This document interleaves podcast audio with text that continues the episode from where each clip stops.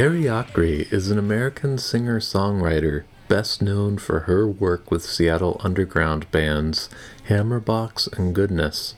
She's also the host of the podcast Between You and I. We have a great conversation about how she got into being a rock star in the midst of the Seattle grunge movement, as well as discussing her creative process and the evolutions in her life that followed.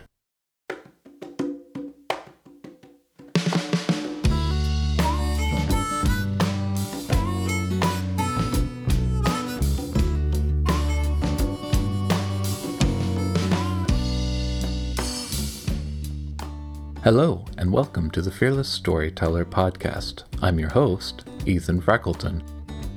Have you ever noticed how fear stops us from creating and sharing our best work? Join the Fearless Storyteller as we explore the heart and soul of writing stories, songs, and scripts that sell with the people who write them. Each guest has their own unique hero's journey and insights into the intersections between limiting beliefs and success. That is a new feature and it is so loud compared to and it's like that generic like who is that woman? That is the new sponsor for the podcast. Oh sweet. Her name is zoom. Her name is zoom and we love her. Thank you for the consent. Sure thing. So so you're here. Because mm-hmm. I believe you were talking to Susan Ruth on mm-hmm. her podcast, and yeah. I got a text message from Susan Ruth. It was like, you know, you should talk to Carrie Akre. And as it happened, the day she texted me, I had already started listening to the podcast episode with the two of you talking. Oh, see? see? Do, do, do, do. And I was already aware of you because, you know, I grew up, spent a lot of time in the Seattle area. Mm-hmm being a child of a certain age. Yeah. And um, hence your shirt, if anybody. Yeah, I'm, wearing, I'm, wearing, the Hattie's hat shirt. So uh-huh. Susan Ruth is listening. Hi, Susan. And yes, we all love Hattie's. You know, I used to, when I was a teen, you know, my dad would drag me to Hattie's and and then sitting on the bar stool would be like would be like uh, Jesse Sykes and Phil Wandscher. Yeah. And they'd be sitting there like plotting their takeover of the world and doing whatever they do. And Neko Case would be cooking burgers, you know. Seriously. What yeah. Thing. Hattie's hat was a real mainstay. It's a real like watering hole. And it's they've they've been creative there too, off and on, you know, yeah. like they had like guest bartenders. So like Fia and I when I hmm. was doing goodness, we went and guest bartended there. And mm-hmm. when they had shows in the back room, we've done that. Like, I feel like that's a place, one of the places in Seattle, like I've kind of lived in, you yeah. know? Yeah. For a certain time. Yeah. And, and, the, and the, you know, and sweet potato fries and meatloaf, you know, just. I want that right now. Damn it. Ballard's a lot harder to get in and out of these days. Oh, isn't it weird? Isn't Seattle altogether just feels weird if you've lived there yeah. prior to the tech boom? Yeah, it's like I remember what this used to be, but it's mm-hmm. not. But it's not. And I guess that's a metaphor for life, right? yeah. Yeah you know, whether you like it or not, right? Like things change. Isn't it funny? You remember being young and mm. not probably ever feeling like, oh, I'll be of the age where I don't know, I'm looking backwards or thinking about the stuff. But then when you get there, you're like, oh, I'm that, I'm doing that now. Oh, crud. Yeah. Well, you know, it's funny because back then I felt such pressure on all the decisions I was making. Oh, really? You know, like this were permanent decisions and, you know, things and gotta, figure out what you're doing and all those things. And what you're doing. Yeah. Yes. Yes. The doing is so important. I love the air quotes and it's, you know, quote unquote doing. load up load up that plate with the, the meatloaf and sweet potato fries and, and, and a pile of doing. Uh-huh. It's all gonna go down go. much easier with the meatloaf. yes. So Carrie Akre, welcome to the Fearless Story podcast. Thank you. Thanks for having me here. Yeah. And so, for people who may not be familiar with you, what would you like to share about yourself? Well, I am a musician who grew up being in bands, the bands Hammerbox and Goodness during the official grunge era. The official. Um, the official. Capital O. Mm-hmm. And uh, I got to be part of that epic time period in Seattle. Mm. And I've also done, you know, like a side band, the Rockfords, with folks from my second band, Goodness, and Mike McCready from Pearl Jam. It, mm. All the guys in the band actually have known each other since they were kids um, and done solo music and you know just a huge part of my life is music and you know history of just getting to be a part of music and the music industry and living a life um, like that. that that's what i did for a living um, and then at some point just moved into just as you know things go up and down the music industry is not an easy place whether you succeed or not mm. and so um, I've had evolutions in my life that were natural for anybody, but like going from creativity to mm. corporate jobs. This is, and this is having spent from 23 to like 37, very independent and mm-hmm. creative. Mm. Going into corporate for a sense of structure, I think was really behind my want of that because mm. there is no guarantee or structure when you're doing art.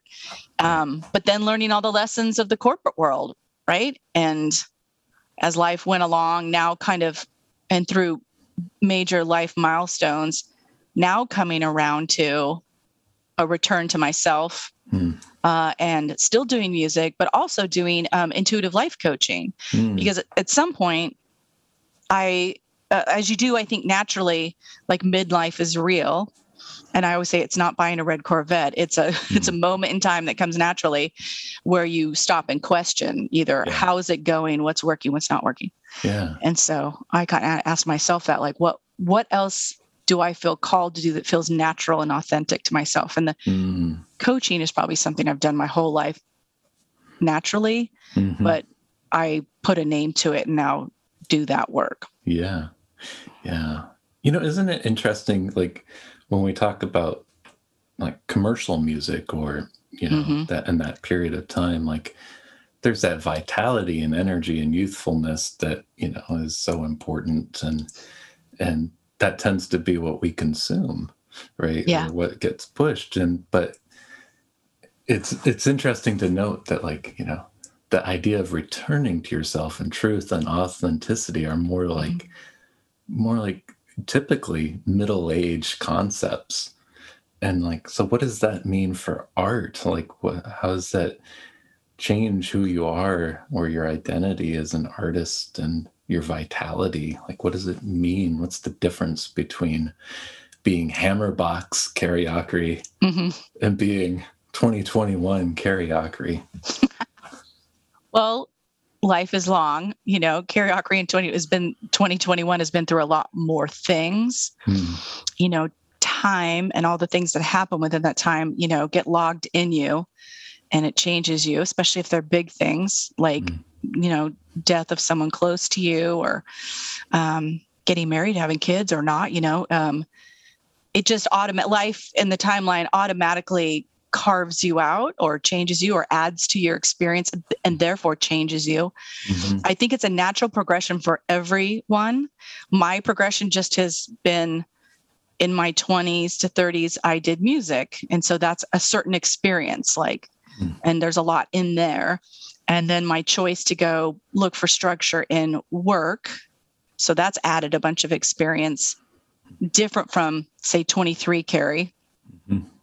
Then getting married, having a child. You know, uh, my mother passed away in 2013. I mean, these are this is just my road and these are the things that have happened mm-hmm. to me on the road and i've had choices to make about how to heal and what i do uh, how to be active or not active in my healing you know those mm-hmm. those are choices i mean i could have sat down mm-hmm. um, but i made very conscious choices being aware of like what's not working what's working how can i heal like looking for healing.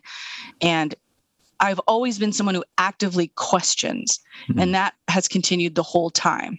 Yeah. The landscape may look different, but that's never changed, right? And so it's pretty natural to go from doing art and then stepping into, say, a corporate world, mm-hmm. which isn't yours, and you can often conform in there and break and bend and yeah. you know abandon yourself. So it's pretty natural at some point to say where did i, I where did i go? And who, who, am i? Can i remember? And sometimes you gotta kind of remember.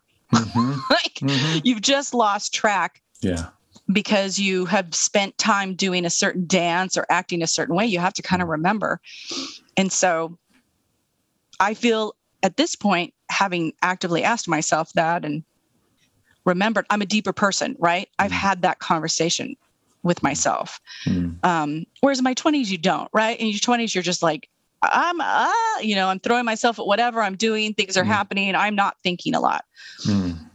I mean, I'm thinking as much as I have to in the moment. But 2021, I mean, I, I've had to solve. So I've chosen to think, and that's a choice. That's a choice with reasons behind it, right? Like, hmm. so that's very present, very active, digging and all of that stuff. So I come into myself now very conscious, mm. um, uh, very conscious, and with and hence a lot more wisdom, like very concrete, earned wisdom. Mm. When you when when Hammerbox was happening, or you were coming into that, like, do you remember like what needs or desires were driving you and if you were writing songs then like what questions you were exploring? Mm-hmm. I mean, at the time in the 20s, I think I was just, and I kind of love this about the 20s too. It was like, I don't know, what's next? Let's try that. Like, it was mm-hmm. very, I always say ignorance was bliss, right? Mm-hmm. Like, I don't know what I don't know. Um, and I could lightly, because I wasn't responsible for a lot of things other than myself, say, oh, maybe I'll try being in a band. I can sing. Like, it's just that light, you know? Mm. Yeah. And then I'm in a band oh, we're writing music. Oh, well, what's that like? So it really is moment to moment, like, oh, okay, what's that? Do it. What's that? Do it. Mm. You hmm. know? Um, but Hammerbox took off quick enough where you're going and going and going quickly. And and at that age, I just didn't have the knowledge or wisdom to say, hey, every once in a while you should stop and ask yourself how you're doing. Mm-hmm. you know, and mm-hmm. the things I'm writing in the 20s really reflect that age's questioning, angst, reaction. I mean, there's a lot of things I didn't have then. Like I wasn't a great communicator when there was conflict, mm-hmm. right? To person to person. Like I didn't have that maturity. Yeah. Which would come um, up a lot in a band or gigging and yeah it yeah. came out in lyrics yeah you yeah. know what i mean not to their face but it came out in lyrics because that's yeah. the best so that was a safe place to do it yeah which is interesting because then you're singing it right, delivering it to an audience. But funny enough, as out there as you are in a band, mm. you also are in a cocoon. Like the levels of how closely people are listening varies. And it's loud. Mm-hmm. I mean, if you've ever been around some it was loud. Yeah. And so if you could hear me at all, you were lucky. no, lyric, you weren't handing out lyric sheets. No, I was not. Although I'll tell you a funny story. So when you're writing, you're practicing, it's also loud, right? You're recording. Yeah. So it wasn't really until we're playing songs back in order to like mix or things like that that the the guys in the band could hear what I was saying. Uh-huh. And I remember a moment where we were listening to um maybe it was tragic static or head or something one of these songs. And i remember all three of them literally turning to me and going what are you saying? You know, it was like the first time they'd ever like and the song's all about you never listen to me you can't even hear me That's like ironic yeah. That funny? great. and they turned around they're like is there something you'd like to say to us? And i was like mm, not ready.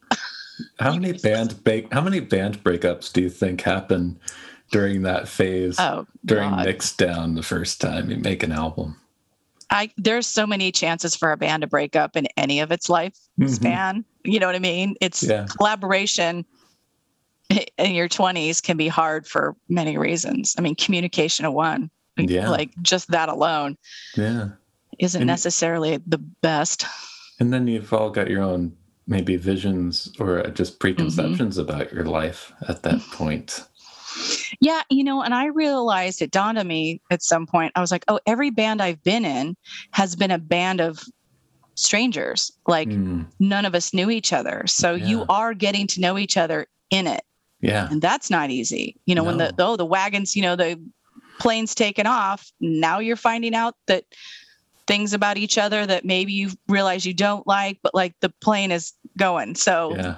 what do you do? And and that I think can be classically where a band either survives or falls apart. Because yeah. you're, you're, like, kinda, oh, I hmm.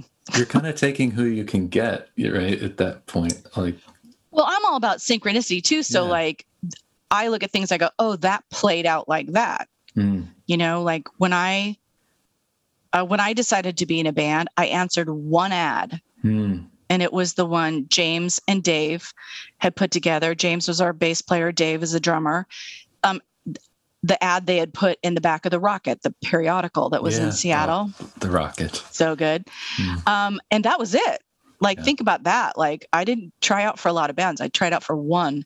Mm. And then, you know, you're just, and both Dave and James weren't from Seattle. Dave's from mm. Kentucky, James was from Tennessee. Mm. I'm from Eastern Washington State. And then when we were looking for a guitar player, again, synchronicities, you know, you're just looking like, hey, anybody know anybody? Oh yeah, this guy. Yeah. My neighbor was like, hey, you should meet my friend Harris, who was from uh, Eugene, Oregon. And we didn't get in the way of the flow of that. Like, oh, we like him. He's great. Yes, we're in. Like, yeah. so not a lot of overthinking. Yeah. You know, I don't know. Did you watch the Pearl Jam documentary that came out a few years ago? I think I did. Yeah. I remember being just because it was at a point where you know I'd done my own work and been through the process of doing my own work, and mm-hmm. I also went into life coaching and uh-huh. and learning, teaching yoga, and Ooh. you know, and and that just idea of authenticity and conscious decision making, right? And yeah, I remember being so in a way pissed off because they're all 19, 20 years old and so clear about what they're doing and dedicated and yeah. conscious. And I'm like, and every time I see that in somebody so young, I'm like, how did you get that? So I feel like such a late bloomer. Oh like, my gosh. You know, like, how did you just. I totally get that. that. Yeah.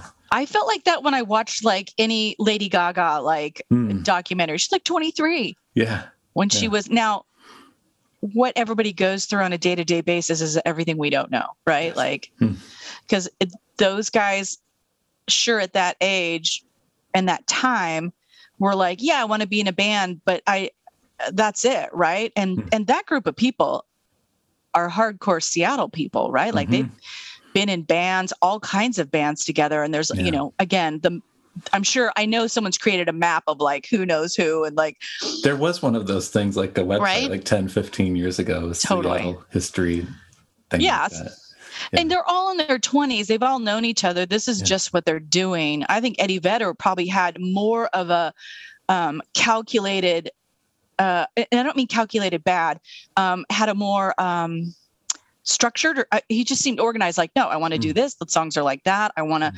I want to speak this. Um, yeah he was very clear and he was outside of Seattle, which I sometimes think is a good thing. Yeah like it, just having Seattle people who've been together and it's slightly incestuous and all that mm.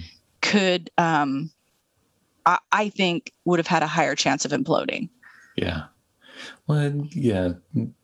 There's not, there were never really a lot of resources in Seattle, like around. yeah. Like that. Everything's kind of like almost like going back to oral storytelling tradition, right? Like right. word of mouth. Like, how do you know what oh my to God. do?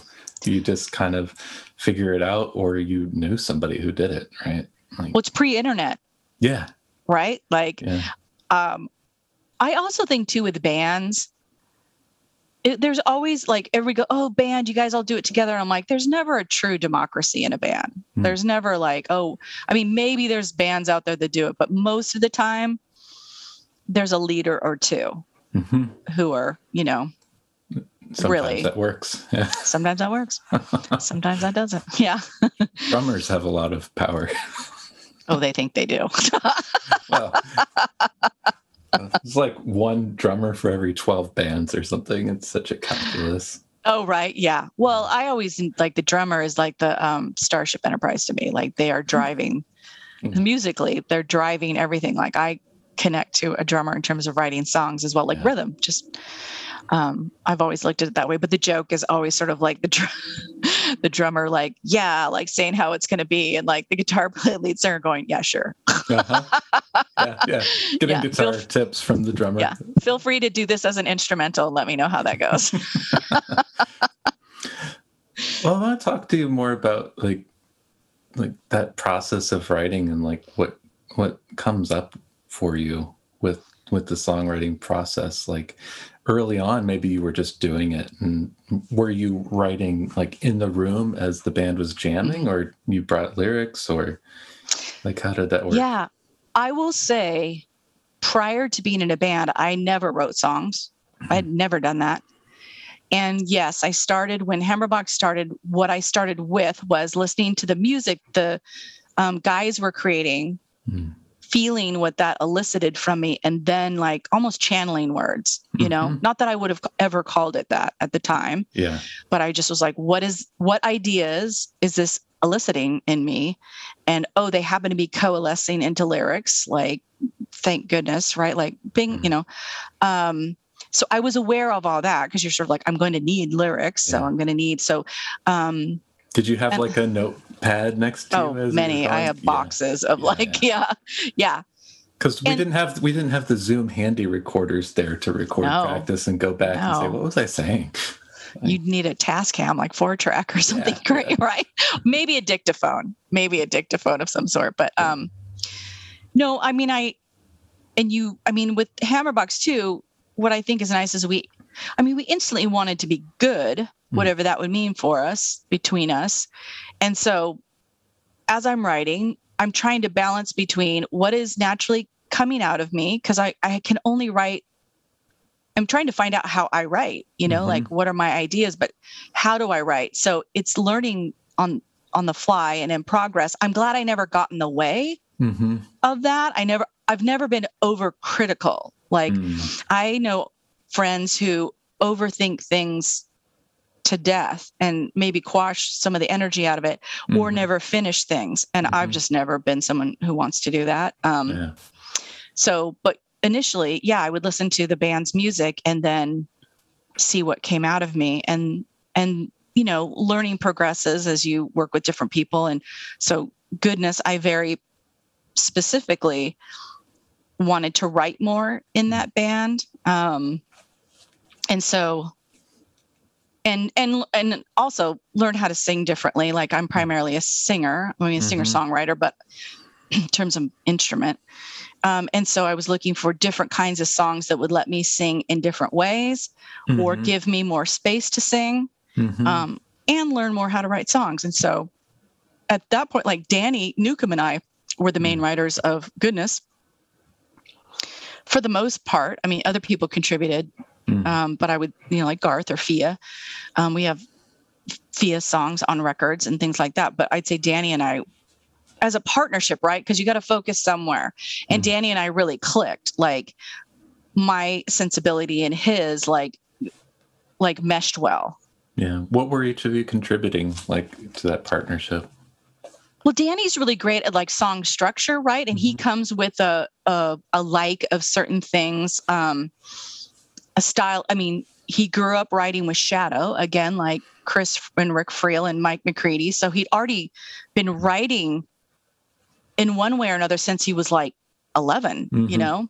So he brought all that experience with him and a sensibility and kinds of bands he liked, um, and a true appreciation of songwriting mm. structure, things like that. And I am very, um, uh, like a new wave baby. So I like very melodic, very moody. Um, mm. My stuff I know is going to be personal. That's why I'm doing art at all. Like, yeah. Um, and I, I love Europe. You know, like I would rather be in the new wave, Siouxsie the Banshees. You know, like so I like things that sound a certain way. Um, but we both were open to like experimentation for whatever that would mean for this group, right? We mm. you don't know. You're like, I don't again, goodness was like a group of strangers, hmm. except for the first um, iteration of goodness had my brother Eric in it um, as a drummer. And so when you don't know each other, you just are wide open. Like, I don't know you. You don't know what I do. Let's see what happens. Yeah. yeah. Um, but I like that. Yeah.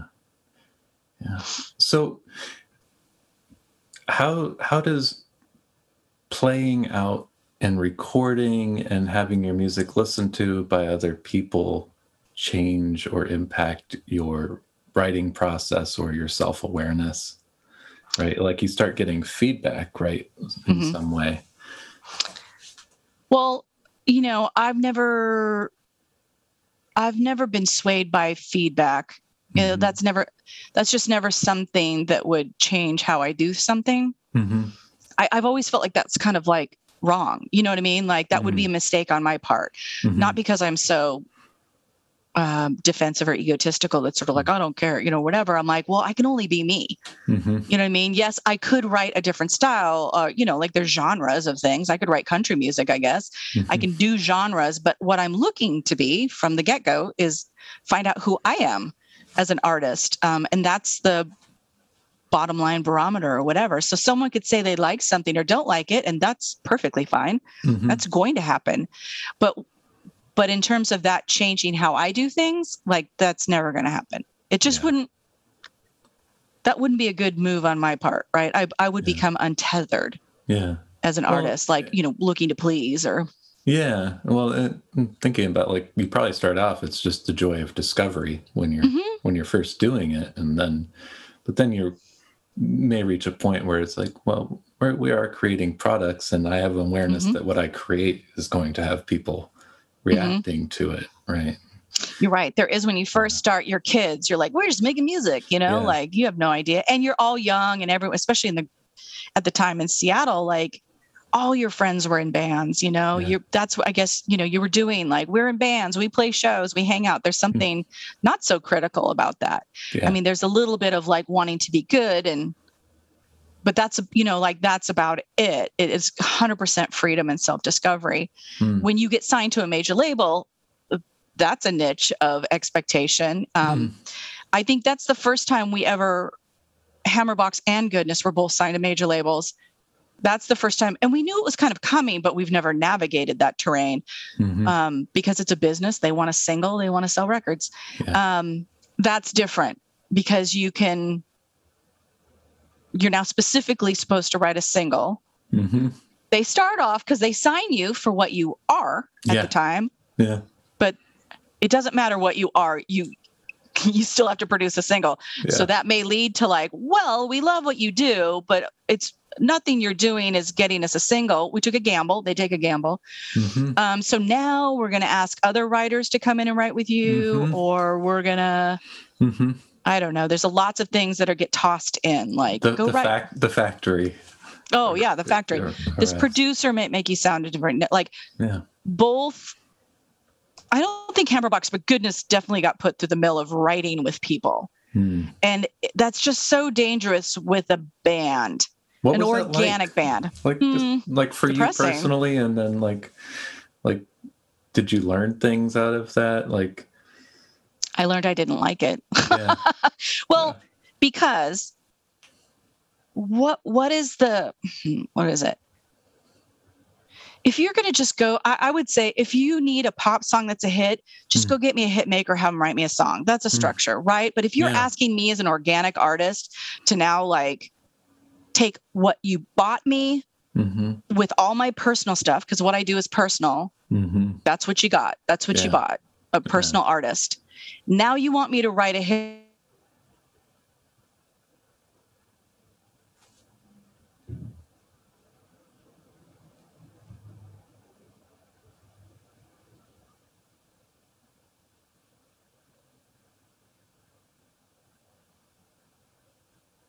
You're not in control of that you don't know parameters on like did i write a good thing is that a hit Mm-hmm. Is it mm-hmm. going to succeed? Like you just don't know any of these things and it's hard to work in that. And when you go work with other people, it's like, well, what makes them better at doing this? Why am I than me? Um, that's why I'm sort of like, if you want to hit and you want me to work with someone, mm-hmm. seriously hire me someone who's got 50 hits. Because yeah. apparently they know what to do. but often you get like people are gambling with you and going, "Well, yeah. I don't know. This guy seems popular. Yeah. Let's have him right with you." And I'm like, "Why?" You're and you're slowly eroding the band. That's what.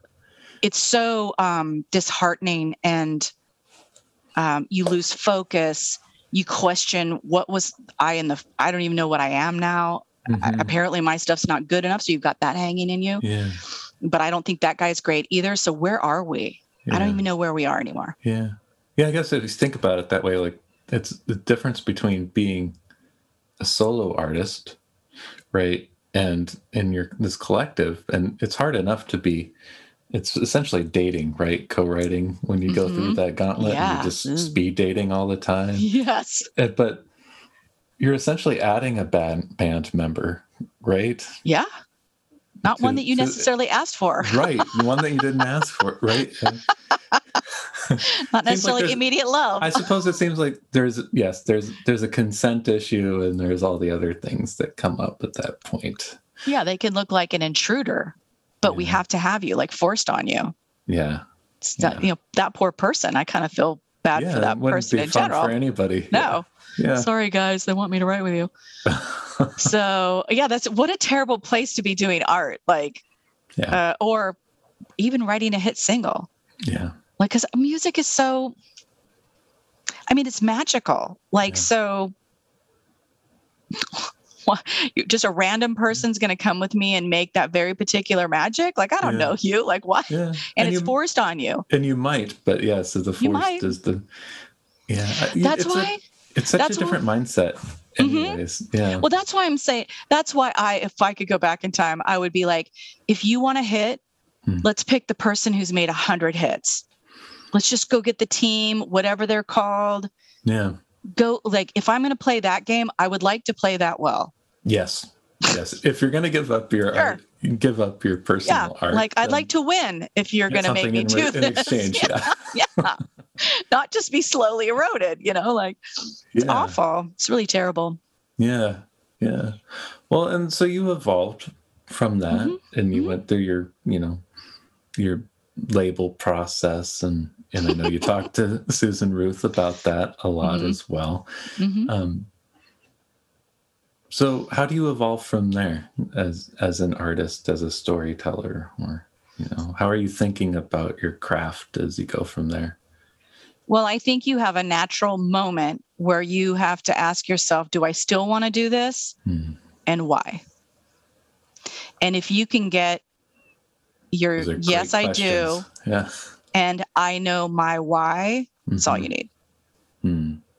You know. So, so you found you found that in that process.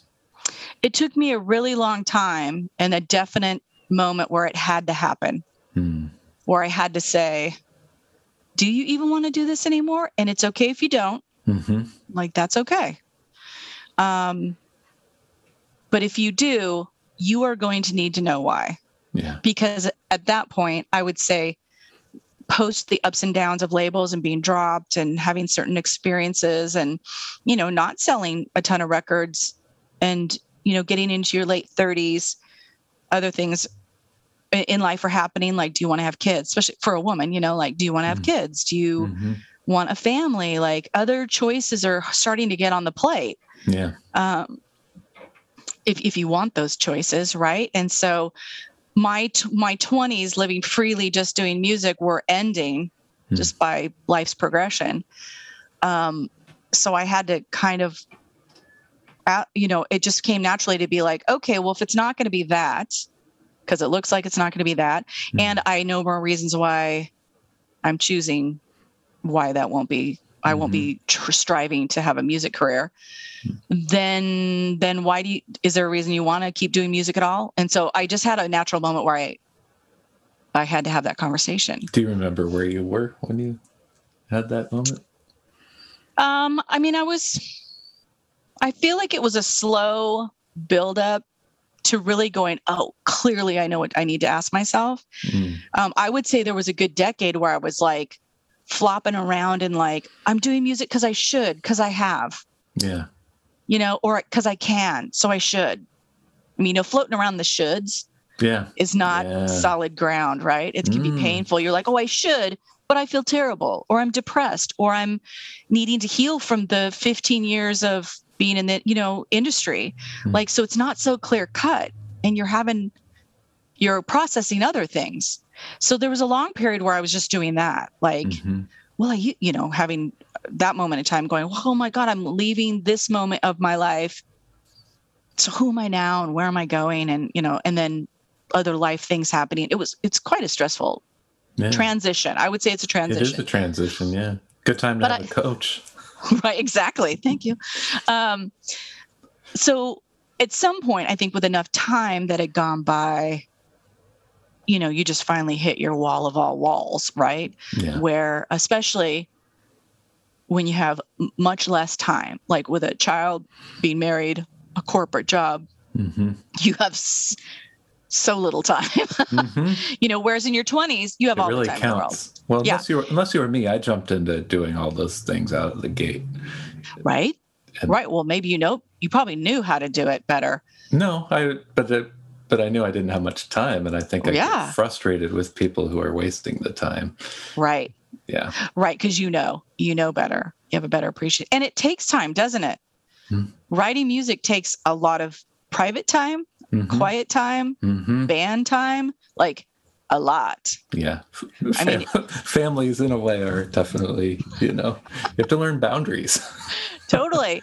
I mean, think about how many hours you'd spend. Like, I had practice almost every night of the week, and that's yeah. three hours, right? Mm-hmm. Like, and, and a job, probably, right? Mm-hmm. Then it's all the alone time I need to, like, I prefer to write. Yeah. And then maybe you're touring, like that's months on end, right? Mm-hmm. It's just a lot. So, yeah, you're right. Like when you have now the other things and responsibilities on the plate, um, there's less time to do it. So it's just like this herky jerky, like wake up for me of like, you can you yeah. see this isn't working? It can't be the same. Yeah. So I just, I can't remember where I was. I'm sure it's over time. Like I just came to the moment where I was like, look, okay, there's really just one question here. Hmm because we need to make a decision. Mm-hmm. Uh, it's kind of, it, it's not kind of, it's painful to be hanging in the middle, never really making your decision concrete. Like that's yeah. slowly very painful. So yeah. I just said, what do you want to do? Either do this or don't do it. Mm-hmm. Be done. That's fine. Like I gave myself permission. But I realized um, what I do like when I do do music, and I do music when I feel like it. Mm. That's another thing I came to That's the conclusion. Shift, yeah. Yeah. I will do this when I feel like it at my pace, the way I prefer. That's huge coming yeah. to that yeah. decision or um, commitment to myself. Yeah. A lot of people tell you that's a lack of commitment to only do it when you feel like it, right? That's that should, one of those big shoulds. Yeah. It's, it's huge to get to know yourself and honor yourself mm-hmm. and your way yeah, I had friends who write every day. Mm-hmm. Um, I don't do that. Mm-hmm. And instead of beating the crap out of myself, which I have done mm-hmm. for decades, going, you're so lazy. I had one friend who was just kidding one time, say, You're the most talented, lazy person I know. And it was mm. painful. He was just mm. kidding. He didn't know mm-hmm. how bad that hurt because mm-hmm. I like to beat the shit out of myself, right? Mm. Like, so when he said that, he didn't know that was playing into insecurities where I was like, mm. see, loser, you barely do any work at all. Yeah. I mean, that was how I was talking to myself. Yeah. Um, and I finally was like, well, that's terrible. that's just, you know, that that's awful. Make a decision. Yeah. So I decided to just honor how I like to write. And, you know, the way I, the way I kind of came to that is I, like you said, coaching, I had a coach mm who said to me this little piece of wisdom that just set me free. Mm. Um, she had said, I think I was just whining about, uh, you know, music and singing or whatever. And she's like, you know, it's okay if you never sing again. And I just was, it, in the way she said it was so sweet. Mm. Like, honey, it's okay. Mm-hmm. If you never want to sing again, it's okay. And I burst into tears with relief. Mm. Like she gave me permission. It was so profound. And then on top of that, she was like, We are not here to do. Mm-hmm. What, you know, it doesn't matter what you make, um, have, mm-hmm. or really kind of even do your whole lifetime, you know, certain amount of things mm-hmm. at all. Mm-hmm. Like she just was like, this is this is the truth. Yeah. And I am happy to have truth. I don't care what it is, as long as it's truth. And I was like, is that the truth? And she was like, mm-hmm. yes. And it just set me free. I just was like, yeah. oh, because I could let go of any futility. Because mm, mm-hmm. you'll stay in something shitty thinking you're supposed to, and like there's going to be a, a you know an end or a six you're going to you're succeed. working up to something yes yeah and you're often not and that is hard yeah. and art does that to you over and over again yeah. you, you think like well i'm going to play in a band i'm going to sell a lot of records and this is what i do and i'm like oh there's eight ways to sundays that's never going to happen yeah. that are not in your control yeah and you're just left with you futilely like working hard towards an ideal that may never come. Yeah. Yeah. It's that's really hard.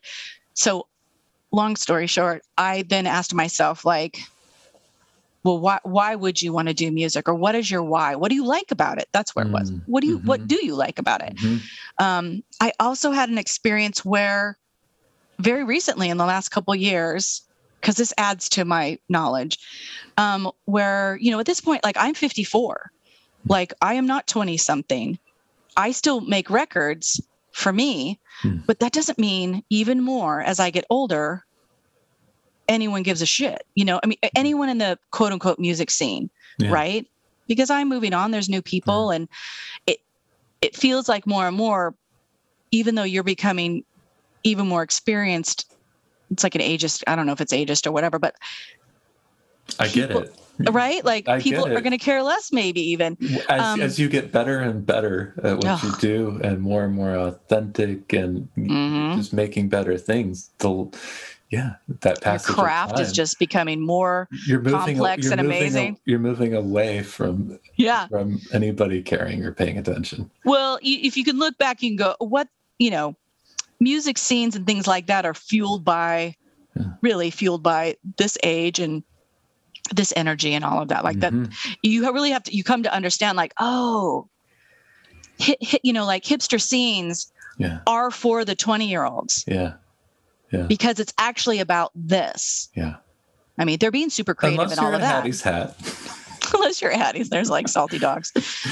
Well, I don't, had this. Don't, don't you think it's like linked to the, that idea? Like it was a huge, a huge epiphany for me, not about art, but it's linked. Is that no one's really paying attention. Yeah, you know what my mom I, No one's paying yeah. as much attention as I think they are. oh my god, I love that.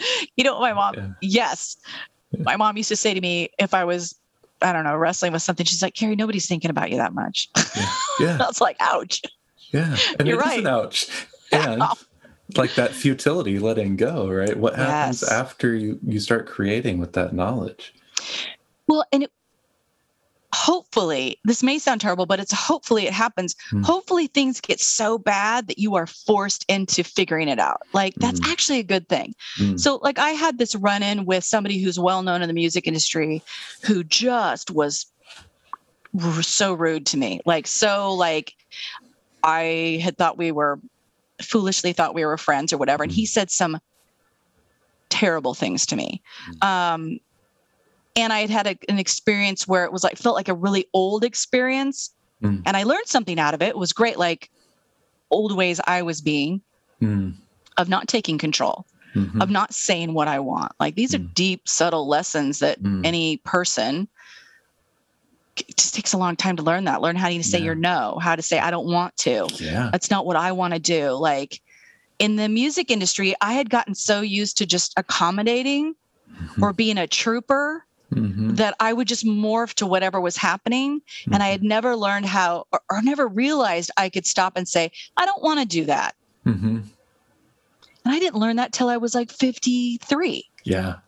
And out of this terrible experience, this person actually taught me this. And so yeah. I thank him for that. Yeah. Because, you know, his feedback was like, if you didn't want to do that, you should have said so. And mm. he was right. I just mm-hmm. didn't know how to do that. Mm-hmm. Um, he went on to say some other hard, terrible things. They weren't they weren't right, but mm-hmm. it forced me into a situation where one, I was in that moment imploding with um, sadness and insecurity. Like I just fell into a sieve of it just triggered a lot of like oh my god i'm nowhere i'm i'm nothing anymore i'm just mm. now a fat mom who doesn't mm. i'm irrelevant like just terrible things came up mm. instantly mm. and it it does feel terrible Mm. Um, but I appreciate it because it's it's got to come up. It triggered. That stuff was there. It came yeah. up. Yeah. And instead of like pouring a bottle of wine on that, mm. you know, things mm. you do, yeah. um, or stuffing it down, I stopped and was like, okay, are we going to fall into a sieve of depression and whatever else you put on top of this?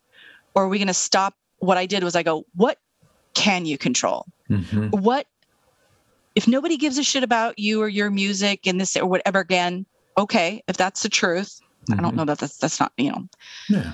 then what do you have? What can you control? And I realized in that moment, it really helped me a lot. I was like, I can write, mm. I can record, I can perform, I can hang out with musicians I love.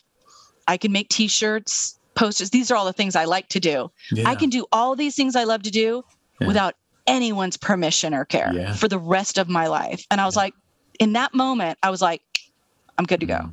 Mm. And I felt resolved and better. And it totally shifted me because I was like, you can only you can only own the things you can control, right? Like, mm-hmm. and the rest you have to let go.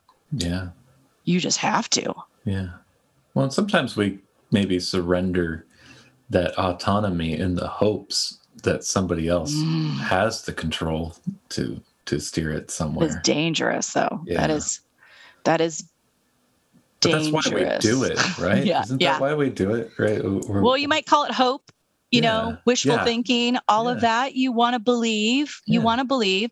But I am all about like believing is great, but it requires authentic that there's a lot more behind believing a good effort into believing than just like god i really hope this works out yeah yeah well, i don't know yeah. you know you actually do need to know you can't yeah. just go i don't know i'm like oof yeah. that's a dangerous place to throw yourself yeah you know i it's i get it's not you know in the sake of speaking truth right like it's not like people don't always pay attention and don't care yeah, right you can course. create something that people get really attached to mm-hmm.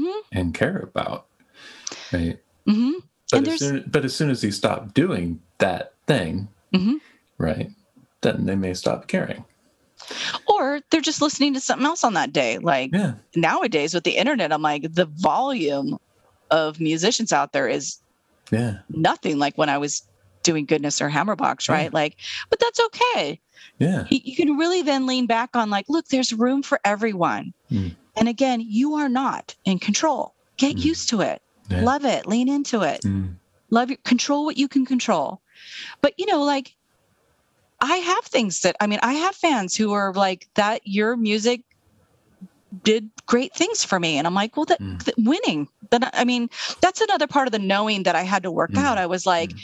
an understanding of like look i came to realize i'm like i like to write personal thing i use music to write personal things i'm mm. going to solidify that knowledge within myself i'm going to mm. stop and go okay what am i like okay i have chosen to write personal music even when we were getting signed i mean there was a moment where i was like I don't want to write generic music. I mean, that's a decision.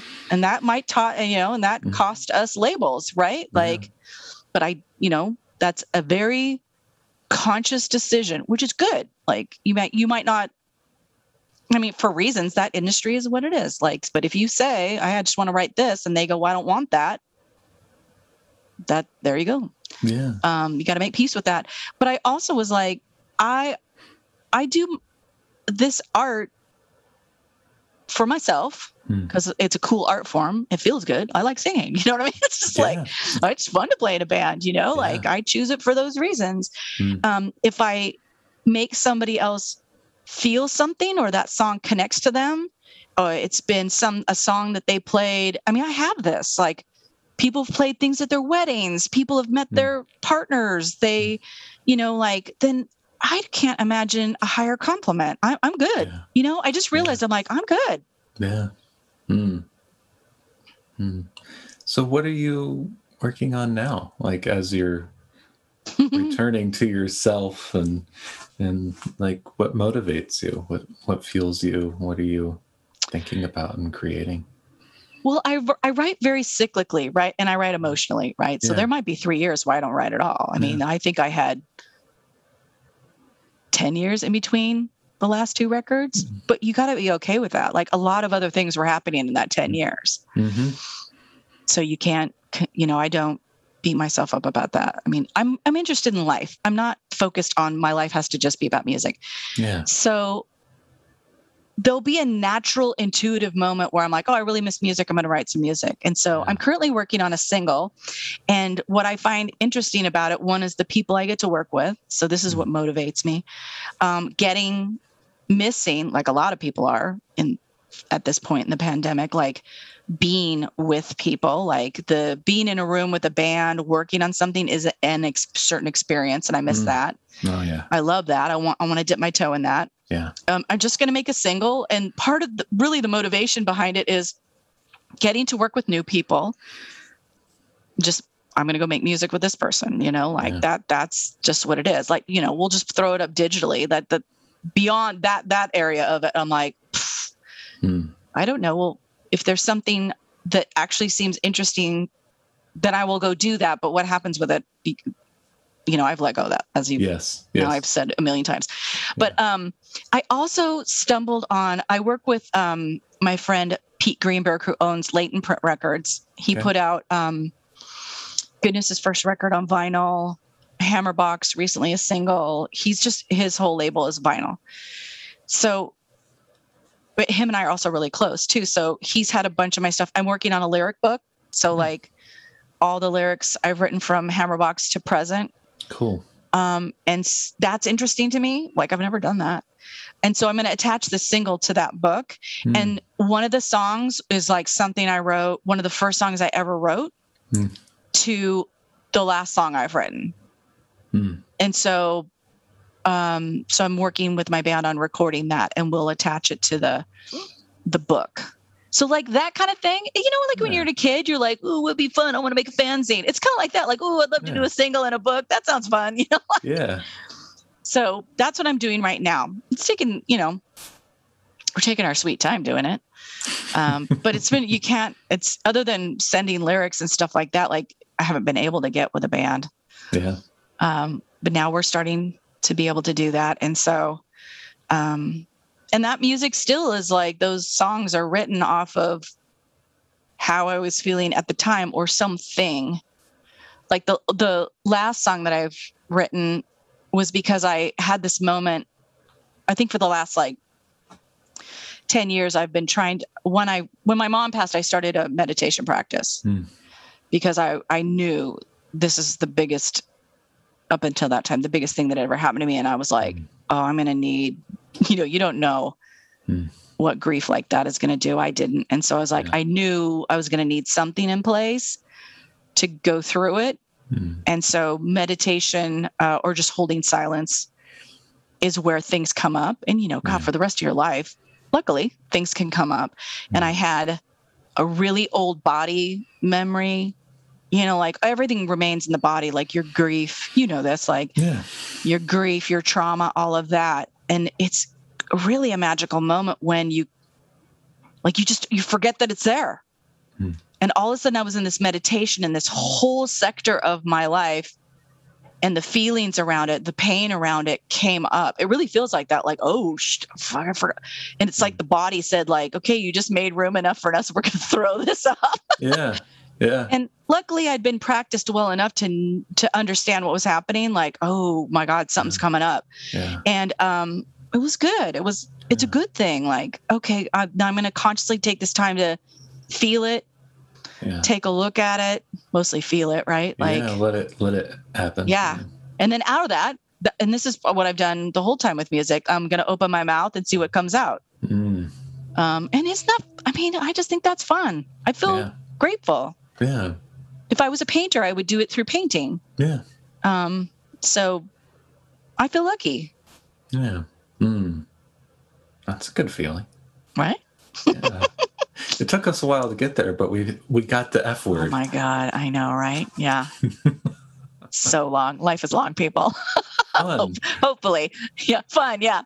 Oh my god, I have a just so I love that you said that. Yeah. That we got to like we it's like you circle back around to like having fun. Mm-hmm. You start doing it because you don't even know any better. You're like, I just this sounds fun. Yeah. And then you ride this long road, yeah. complicated road. And if yeah. you're smart, you'll work your way back to fun. Yes. When I met my husband, and I noticed this. He plays bass, um, or I, I, found out when mm. I hmm. met him he played bass, and I, mm. at the time, was like, "Oh, you play bass? What do you do?" Because I'd been doing it for yeah. a living, right? Yeah, yeah, yeah. Well, I don't know. I just play bass with my brother, and we have fun in the basement. And I remember going, I remember going, fun. like it was so telling that I had forgotten. that was like a foreign concept to me. I yeah. was like, fun, just yeah. for fun. Yeah. And he was like, yeah, why? And I, and it dawned on me. I was like, oh my God, I don't know how, how to fun, have fun anymore. It's a, it's been a business for so long. Uh, isn't that true? Like expectations and obligations and work cycles, patterns we take on because mm-hmm. product and making yes. money. Yes. Beware. Artists beware. There's a product cycle and you need to know when it's coming when you're in it yeah. it's arrived and you're in it and and you Please need to be willing to get out of it, though. Yeah. Just keep a foot on the ground. Just yeah. keep one foot on Mother Gaia. yeah. yeah. You know, it's funny because I, I went through this whole cycle with music and then I did it again with books. And like, uh-huh. I feel like it's like, oh, like I, I finally, un- there's lessons in that whole world that I was like, oh, I wish I knew that. Oh my gosh. When I was doing right this other thing. Like that's part of why I was so mad at Pearl Jam, right? Like like look took me all these years to figure this out. How yeah. dare you? Like I started with you. that knowledge. How dare you? That could be really maddening. How dare you, sir? God, dang it. Just so starts I, a cycle. I feel like I need I need to ask, you know. So, mm. you know, part of the thing with with Hammerbox and the whole official grunge scene, right, mm-hmm. was that you know female fronted. You're a woman in mm-hmm. the grunge scene, right? And mm-hmm. Like, I feel like this ties into like creativity and shoulds and that whole thing, right? Mm-hmm. Like, what what came up for you being a female front person in this scene, and like, like are there are there lessons there? Right? Oh yeah. Yeah. Um, I think there's a lot of lessons about youth. Mm-hmm. Uh, because, and definitely about being a female. Although I wouldn't have thought that. I mean, you're hearing the articles about like because female because women get called female artists right not just yeah, artists yeah. right so exactly those, yeah. you know so there's riot grrrl, you know there's a very formulated like you know good um things being talked about riot grrrl, all this kind of stuff um female led bands girls and you know what about you know so the conversation's happening but it's very um it feels curated yeah. right? It's got yeah. names. We've got you this is this is the box. This is how we're writing about it. But there's all this stuff that's just basically youth learnings yeah.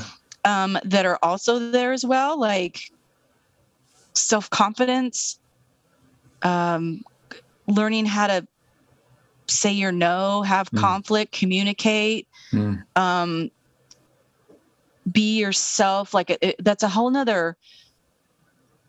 Like I always considered myself a pretty confident. Like I'm going to dress how I want to dress, but you go through different terrain and it will challenge you in a whole nother way, right? Like mm. I, you know you're just trying stuff on in your 20s, right? That's mm-hmm. what you mm-hmm. do. It's not like yeah. there's anything wrong with that, but it is what you're doing. But if I look back at my 20s, I I didn't realize I was doing it, but like um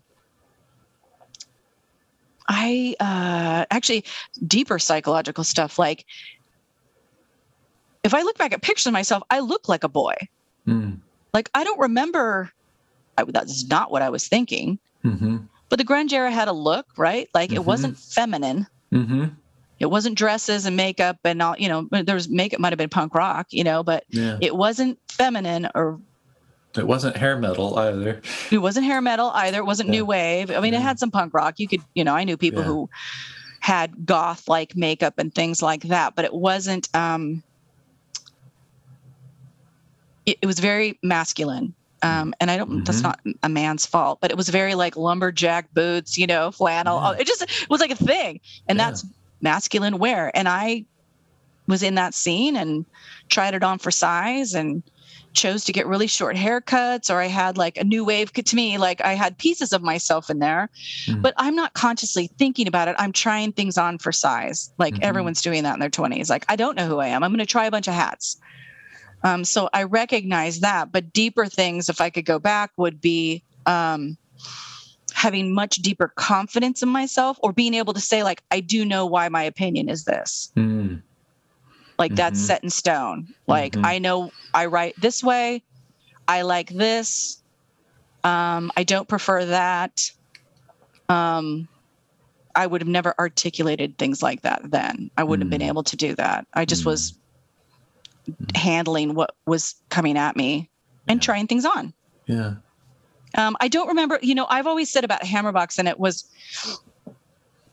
at james's memorial our bass players passed away um, it hadn't dawned on me and i think it hadn't dawned on me for good reasons like the circle of people we knew that we hung out with like hammerbox was um, sort of in the circle of like seven year bitch the gits um, coffin break mm-hmm. sanford sense you know, like we had our circle of friends and yeah. in seattle there were many factions of music yes yes right i mean it was a small town like i also yeah. knew all the people you know at sub pop and um, it just was a small town so you kind of yeah. And there were a lot of bands.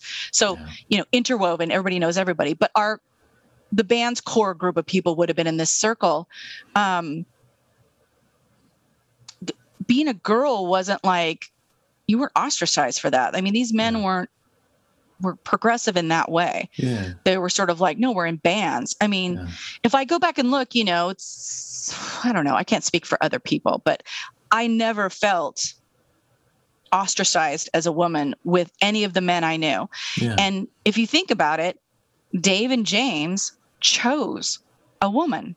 Mm-hmm. That's yeah. huge. Yeah.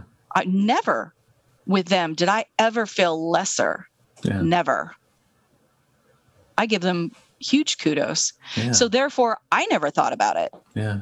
And I'm good at what I do. Like I'm a good singer, right? Like it what I love about music is that for the most part. I mean, depends, I guess, on where you travel. Mm. Good music will win over just about anybody. And singing is so personal. Mm. I mean, I met so many men, burly men, who were like, I don't usually like lady singers, but you're great. Like, I, I don't know. Like, and I, I would take that as a compliment. I wouldn't yeah. get yeah. pissed. I'd be yeah. like, well, great. Good for you for I'm glad I do something that resonates with you and yeah. good for you for opening up a little bit. Yeah. So I don't I don't remember ever um, a lot feeling hmm. my gender.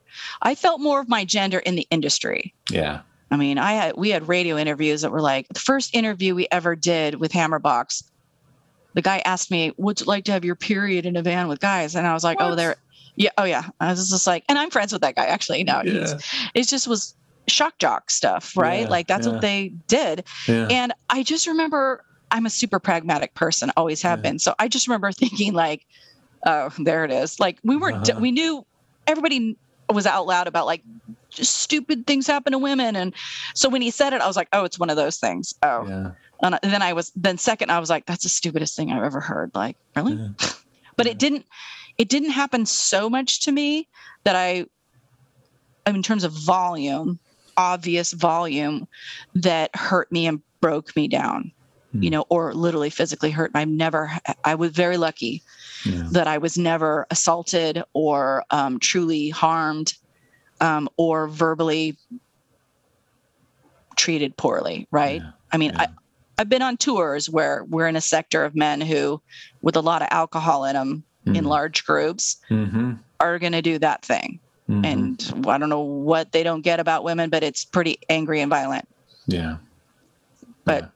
I'm not I'm not unaware of that or surprised. Yeah. I don't like it. I don't prefer yeah. it. I didn't prefer it at the time. I suppose angry and violent are like just these common running threads.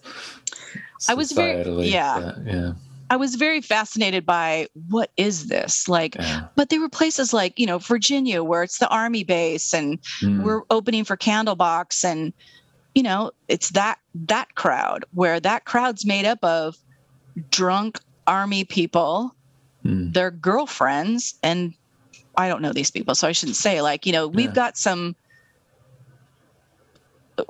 like, you know, in that arena, the girls want follow the guys and the guys I don't know. I mean, it just that yeah. that's the that's the tribe I'm hanging, I'm performing yeah. for. Yeah.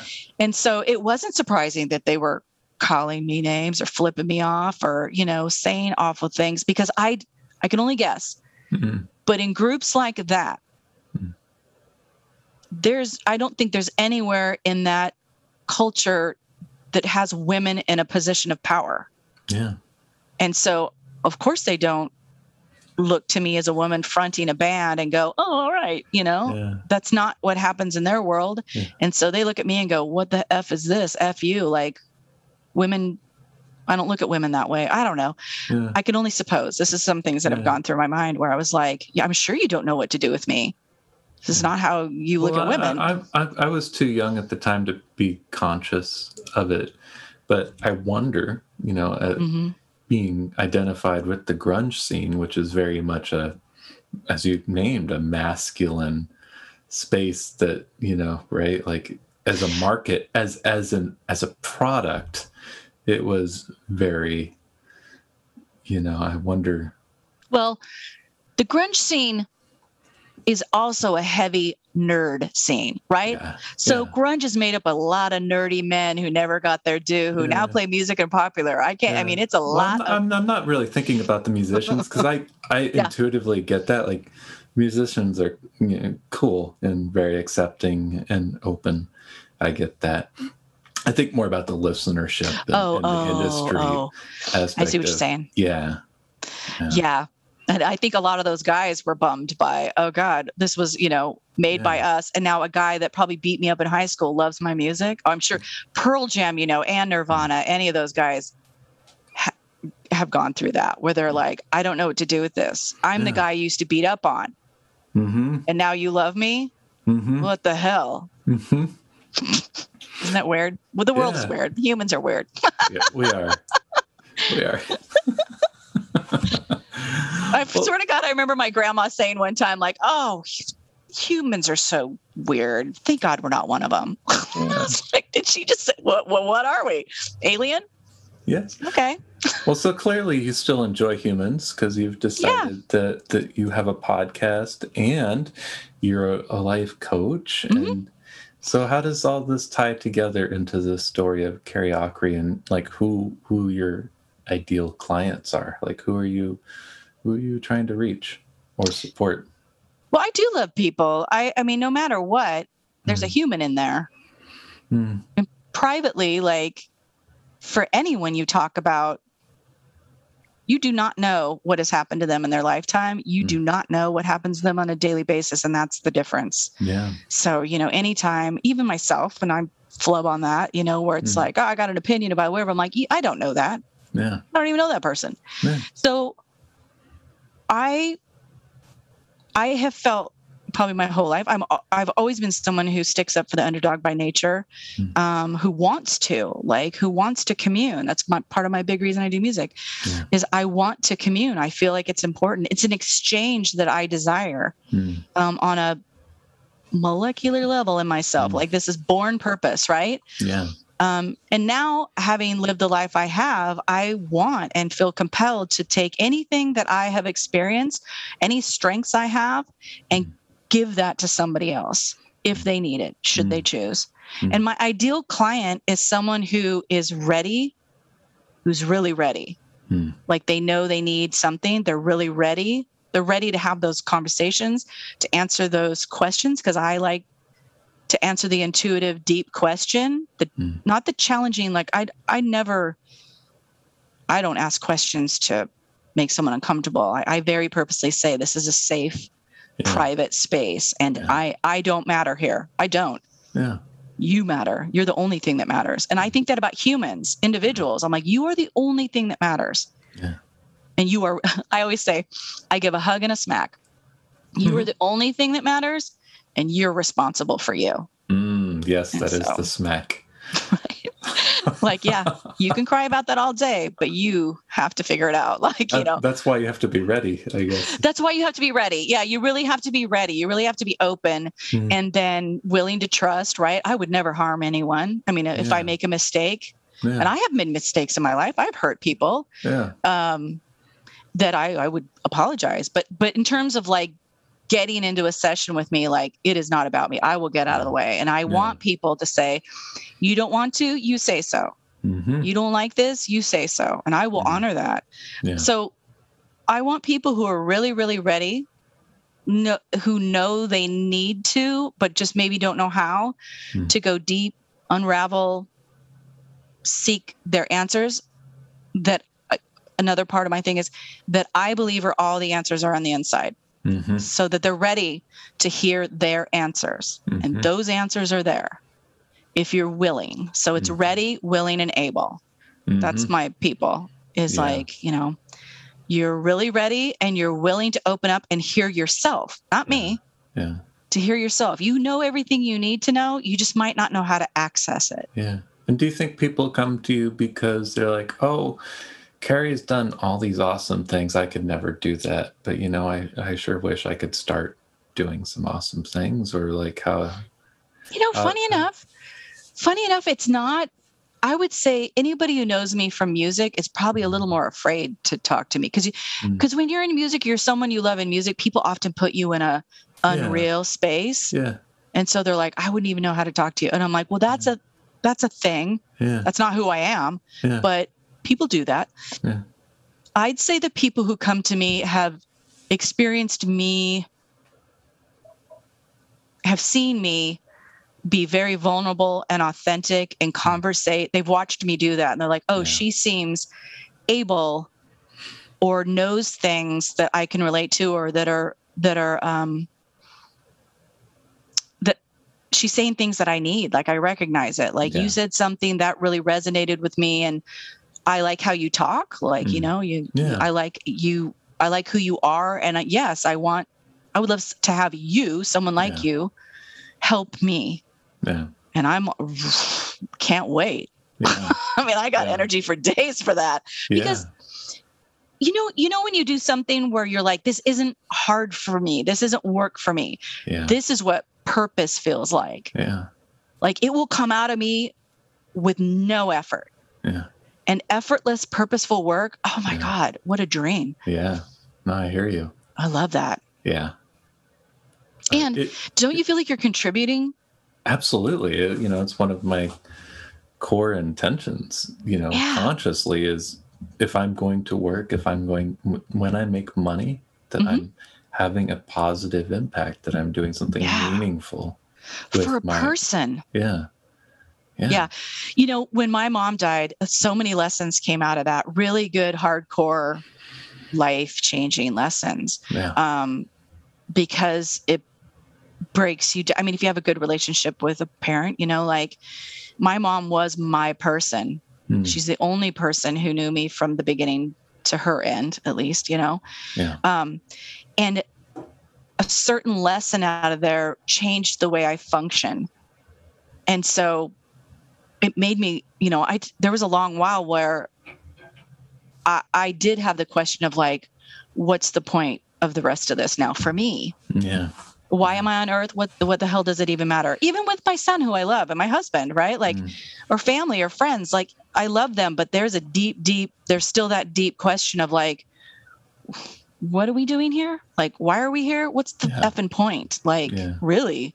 Yeah. Who cares? Like, what what does it matter mm. and that's that's even scarier to say like mm. you could mm. have all the great things and go well, what does this even matter like usually you're doing that in pain when you're in yeah. pain you just yeah. can't yeah. muster but having gone through that also gives me a very deep clear re- that deep clear reason is behind for me when someone's working with me they should know i have that in me yeah they can so. feel you that you relate or you Mm-hmm. That's who they're talking to. Somebody who has that chunk of has sussed that chunk of knowledge out for themselves. Yeah. So that's why in in the end, working with anyone, the point is to surface their things, mm. be that their trauma or their um, oh, not necessarily. I'm not certified to treat trauma, but um,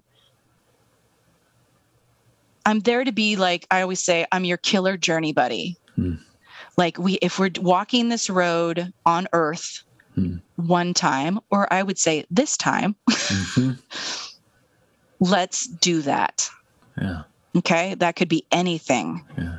That could be anything, but let's do it your way. Yeah. Let's help you figure out what it is for you and then go do that thing or do that nothing mm. If that's right for you. Yeah. But let's do it this way. Let's yeah. and, and maybe you just need help figuring out what the hell that is. Yeah. Well, right? There's there's such a gift. I think like probably like the eight, you know, like 80 20 rule. Like mm-hmm. probably like 80% of the value of the gift is is that gift which is so rare like of having somebody listen to you like actually yes. listen and make you feel yeah. heard for like, witness you witness to be witnessed mm-hmm. for like an uninterrupted period of time yeah like that's what we're all seeking right like when we mm-hmm. see partners and friends but you know life happens and things get busy and enmeshed and yeah and and, to have somebody just be able to show up and like, hey, I'm going to yeah. witness you like that. And to have that exchange, like to have that moment, like to live, hmm. that's a life moment. That's a living con. That's a moment, right? Life should be yeah. made up of that way. Yeah. Like just learning a way of existing is really the overarching it's lesson. Addictive. Yeah. Well, and yeah. when you, I mean, that's the way to have your life, like to be present as best you can, right? Mm. And notice and see, choose, exchange. I mean, yeah. that that's it. Yeah. I've yeah. made, you know, I've, I've had like people from afar would be like, oh, you know, you make all these hard decisions so quickly, like big, hmm. big hard decisions so quickly. Well, like, Are they hard for you though? They're not hard though. Mm-hmm. Yeah. See, That's, I'm, yeah. I'm clear. You know, if yeah. you're clear, then they're not I mean, they're well, still, they're still, and, it's still. And you know, like when people, when someone says, "Oh, you're making a hard decision," I'm like, "Well, that's your story. Yes, that, that a decision like this is hard. Like there's that's a, that's a story. Something, something, there to examine. And, mm-hmm. yeah, is it hard? That. Like yeah. it's not hard for me. That's my story. Yeah. What are you holding on to? What? Mm-hmm. Yeah. yeah. So many ways people live are just the story they're telling themselves. Yeah not to negate things that happen, you know, or disrespect like something that happens to someone, but how you spin it, yeah. especially over a long period of time, yeah. is the story you, you're telling. Yeah.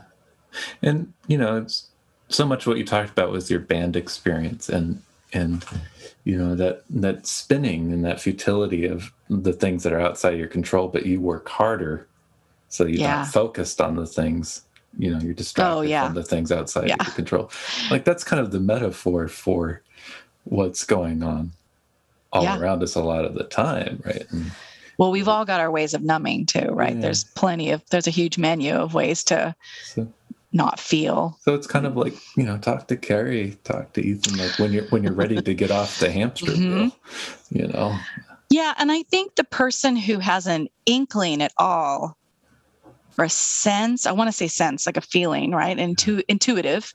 Yeah. feeling that that they want their life their every day of their life to be and feel more like be. And i think those things end up really being like about feeling grounded and present in mm-hmm. order to have that feeling of enjoying. Yeah. Like they just, everybody just wants that really. Yeah. Because if you ever talk to people who work in law of attraction and all of that, the ones who are really teaching those lessons, they'll say, like, the person who wants money, my question to them is, what do you want it for? Mm-hmm. And usually it's to feel, to feel to yeah. feel safe, to like, I want to be able to go do these things, you know, whatever. They're like, well, then focus on that, not yeah. I want money. It's like, no, I want, I want freedom. Focus yeah. on that. There's the reasons underneath, right? Yeah. Yeah, I've, I've had some of the most amazing moments in my life after getting laid off.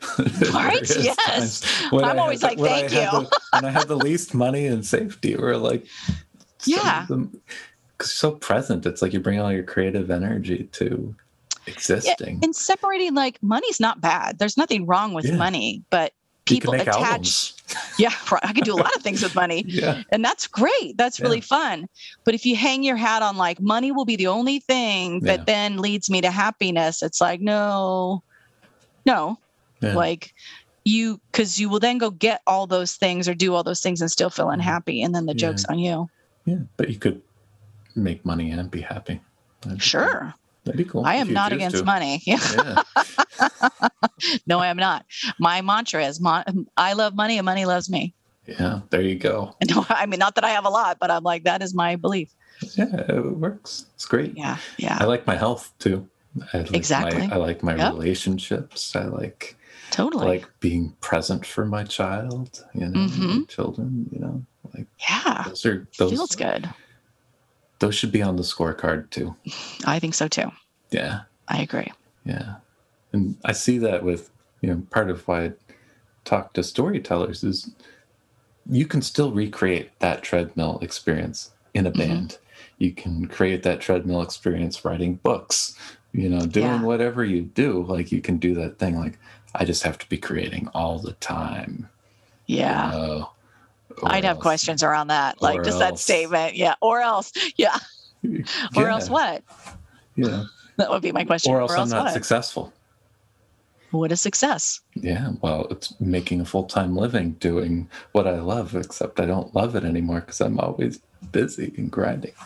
Blah, blah, blah, well, there we are. How do you feel about that? Yeah, that's, that's what I enjoy about it. It's sort of like because yeah. people people often say their truth and don't even realize they've said it. Oh yeah, that's the, that's the true power right there. You can reflect it back. Yeah. Yeah, and uh, one of my big things, like, so I in the near future, I'm going to um, start writing. I started this program called Decide, Believe, Go. Mm. And I want to write like a little book, you know, like a little workbook, yeah. and just around these philosophies that a lot of people have these philosophies, but I feel compelled. Um, a lot of what's in even one of these kind of pillars is about slowing down, like yeah. stopping, like stop, mm. like uh, stop. Um, I'm very so deciding to me is like how to stop, mm. be quiet, listen, and notice, mm. and just do that over and over again, and your life will change. It's a complete yeah. game changer. Yeah. And people don't realize they're not doing that. Yeah. And our culture certainly well, doesn't necessarily support that. Well, and you'll we'll say, you know what, I I'd like to. I recognize the value of it, but I don't mm-hmm. have time to. Right. And we have right now. I, yeah. I challenge full time creatives to right to be like, you know what, actually just make it part of your business plan. You know you're going to create better things yeah. and have more longevity and sustainability if you are taking care of yourself. Yeah. In every way. And like, why isn't that just part of your business plan? And do you ever say to them too, like people have a concept of how much time? Mm-hmm. Like they hmm. already have a concept of like, I can only do this if I have five hours a day every day. And I'm like, does well, it have maybe, to be like that? Yeah, maybe if you're not spending five hours a day doing all the things you're supposed to be doing and should mm-hmm. doing that have no link yeah. to your results because yeah. it's outside of your control, then you have a lot of time. Totally. Yeah. We'll write for five minutes. Yeah. Every day. Yeah. You'll get something eventually. but like, yeah, you can totally be a full time author 90 minutes a day for sure. Right. Yeah. Good for you. Yeah. Yeah. Yeah. Oh, I can imagine like what your work's like too with creatives. Yeah. Well, everything comes up, you know. Everything. it depends on who shows up. Everything comes up. It's never. But don't you love it? It's almost never about the the act of creation. Yes. Yeah. Oh, I bet. I yeah. believe you, hundred percent. But do you love it?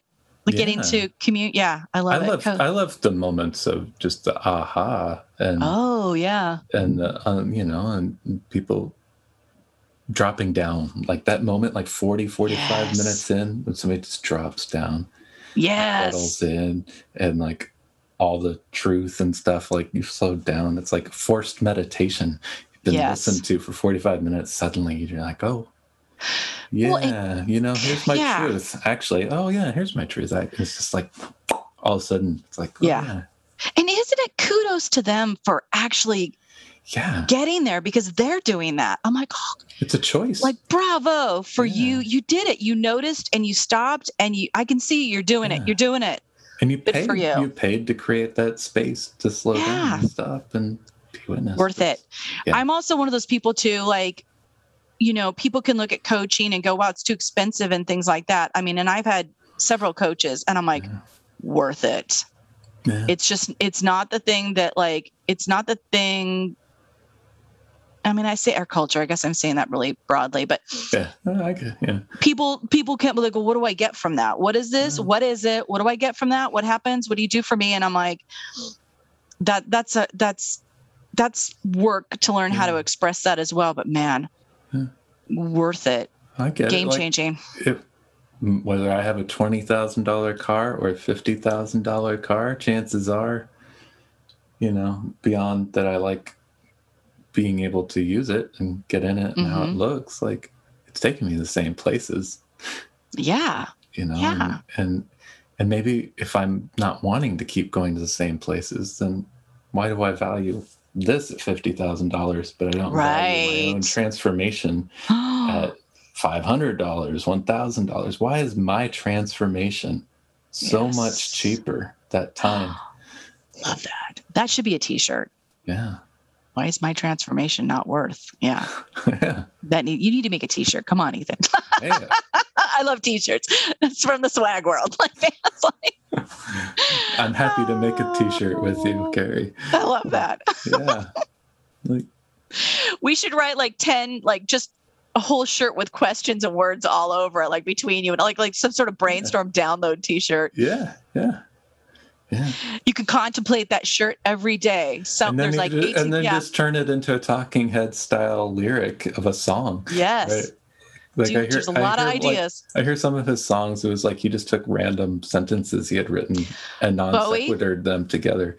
No, in the Talking Heads, David Byrne. Oh, um, yeah. I heard David Bowie did that too. He would yeah. write out phrases and then jumble them up and pick them out. Yeah, that's fun. That's fun. That's awesome. Well, this has been really fun, Ethan. Yeah. I, funny That's enough, great. have to skedaddle off to work. yes, I hear you. Enjoy enjoy remembering who you are. And yes, thank you. time. For people who want to know more about you, is mm-hmm. is it uh, carrieakrecreative.com? Is that a good place to find yep. you? That's one place. And then I also have like a private Facebook group that's Carrie Creative. Great. Um, they can find me there, and I do Instagram, which is Akre Carrie. Okay, and that's A K R E. Mm-hmm. Yeah. A K R E C A R R I E. Great. I would love that. Yeah. Thank you so much. This has really been wonderful, Ethan. I just want to make sure I yeah. tell you that. Oh, thank you. I, I appreciate your time and energy and presence. We'll have to stay in touch. Yes, absolutely. Okay. Be well. All right. All right. See you. Bye. I hope you've enjoyed today's episode of The Fearless Storyteller. As a reminder, any and all links can be found in the show notes. And if you're enjoying this podcast, will you please consider leaving a review? By doing so, you'll be helping new listeners discover the Fearless Storyteller podcast.